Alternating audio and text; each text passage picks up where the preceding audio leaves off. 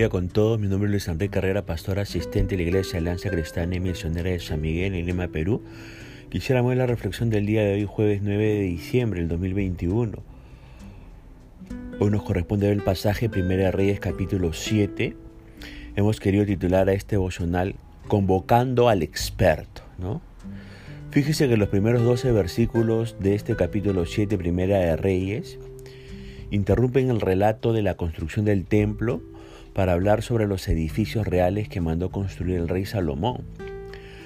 Luego de la edificación del templo, nos preguntamos, según el versículo 1, ¿a qué se dedica Salomón? Bueno, se dedica a edificar su propio palacio. Veinte años le llevó a Salomón a edificar las dos casas principales, la casa de Dios, el templo, y su propia casa, el palacio real. Ahora, en, la lectura se habla de una casa del bosque. Nos preguntamos, ¿en dónde estaba ubicada y qué dimensiones tenía esta casa? Bueno, está ubicado en el Líbano. Medía 46 metros de largo, 23 metros de ancho y 13 metros y medio de alto.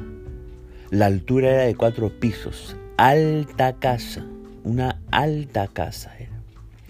Ahora, basado en los versículos del 3 al 5, ¿de qué materiales estaba construida esta casa? Bueno, de cedro. Se habla también de tres pórticos. A dos de ellos se los llama el pórtico de las columnas, según el versículo 6, por la gran cantidad de columnas que tenía. Medía 22,5 metros de largo por 13,5 metros de ancho. Al tercero se lo conoce como el pórtico del trono, la sala del juicio, según el versículo 7.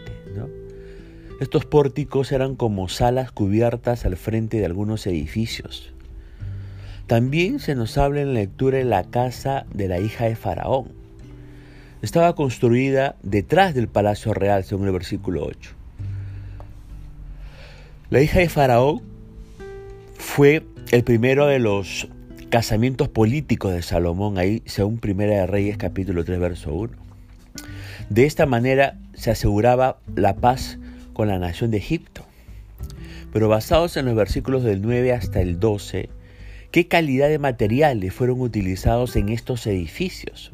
Bueno, fueron utilizados materiales de primera calidad. Salomón usó lo mejor de lo mejor. Este, hubo aquí máxima excelencia en, lo, que se hizo. Y hablamos de esto ayer, ¿no? de la importancia de ser excelentes en todo lo que hacemos. No perfectos, no obsesivos, sino excelente, poniendo lo mejor de nosotros mismos en todo lo que hacemos. Así que usted tiene que tener una vida de excelencia. ¿ok? Salomón incluso contrató al mejor, fíjese, ¿ah? para hacer una obra excelencia, contrató al mejor, ¿verdad?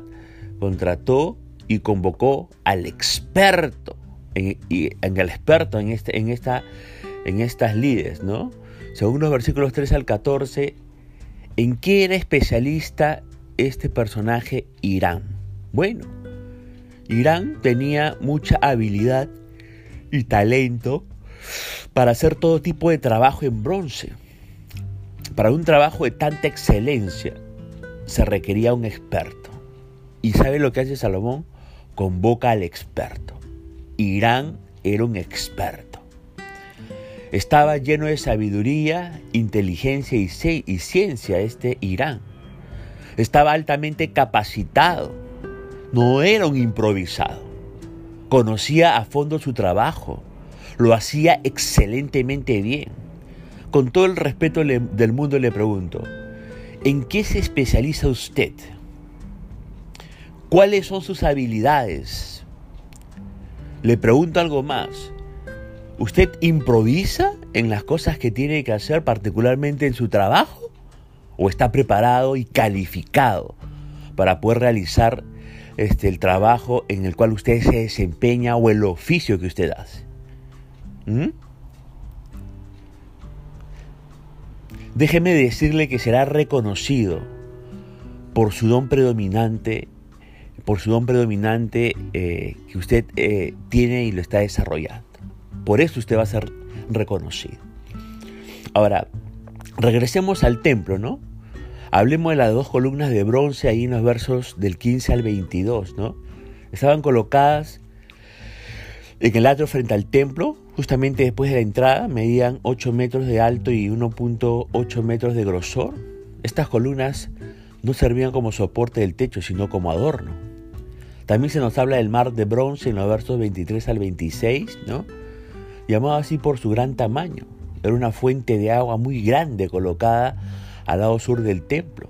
Estaba sostenida por 12 bueyes de bronce y podía contener unos 44 mil litros de agua. Era usada, para, era usada por los sacerdotes para la purificación, para lavar los sacrificios, los utensilios y el altar y el piso del atrio del templo. Esto nos enseña sobre la importancia de tener un corazón limpio delante de Dios. Siempre usted y yo tenemos que tener un corazón limpio para poder acercarnos a Dios. También se nos habla de las diez fuentes de bronce en los versículos 27 al 39. ¿no? Estas diez fuentes tenían bases móviles y eran utilizadas como lavatorios. Cada una tenía una capacidad de 880 litros de agua. Estos lavatorios más pequeños que la fuente de bronce eran de forma cuadrada y con ruedas para que el agua pudiese ser llevada de un lugar a otro según una necesidad. Cinco fuentes fueron colocadas en el lado sur del templo y las otras cinco pilas al norte del mismo. Y es muy interesante cómo estaban decoradas según el versículo 29. Tenían como decoración el león. Y sabe que el león es un símbolo de realeza y autoridad. Estaba decoradas también estas fuentes con el buey. Y el buey es un símbolo de humanidad, de lo terrenal, de lo humano. Pero también estaban adornadas con el querubín. Y el querubín es un símbolo divino, es un símbolo celestial. Los versículos 40 al 45 nos van a decir que también se habla de objetos de bronce para el templo. Los artículos de bronce que hizo Irán, este experto, se verían muy raros en las iglesias de hoy. Pero nosotros, siglo XXI, utilizamos otros artículos para poder realzar la adoración. Usamos vitrales, usamos las cruces, los púlpitos, los signarios, los estandartes y las mesas para la cena del Señor. Todo esto sirve de ayudas para la adoración, ¿no? Y aunque los instrumentos de adoración varíen con la época, el propósito de la adoración nunca debe cambiar. ¿Cuál es el propósito de la adoración? Dar honor y gloria a Dios, al Señor de señores, al Rey de reyes.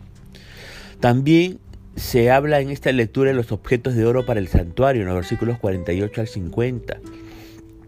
Todo fue hecho según el modelo del tabernáculo, pero con medidas más grandes y modificaciones. Por ejemplo, el tabernáculo de Moisés había Allí eh, había allí en el tabernáculo un candelabro de siete brazos. Pero en el templo de Salomón se colocaron diez más pequeños en lugar de uno. O sea que vemos aquí que las, que las cosas viejas ya no se usaron más. Todas fueron hechas nuevas. En lo nuevo de Dios no hay lugar para lo viejo. Escuche eso. ¿eh? En lo nuevo de Dios no hay lugar para lo viejo. Y todo fue hecho con un único propósito. ¿Cuál es ese propósito? Darle honra y gloria a Dios. ¿Ok? Entonces recuerde este devocional siempre convocar al experto para que pueda hacer las cosas de una manera eficiente y con excelencia. Y si usted va a ser convocado para algún tipo de trabajo, ejerza esa excelencia, ¿verdad? Ejerza ese profesionalismo. Sea usted alguien de excelencia también en su trabajo. Dios nos bendiga. Punto final para devocional del día de hoy. La gracia y misericordia del Señor Jesucristo sea sobre usted. Conmigo será Dios mediante hasta el día de mañana. Bendiciones.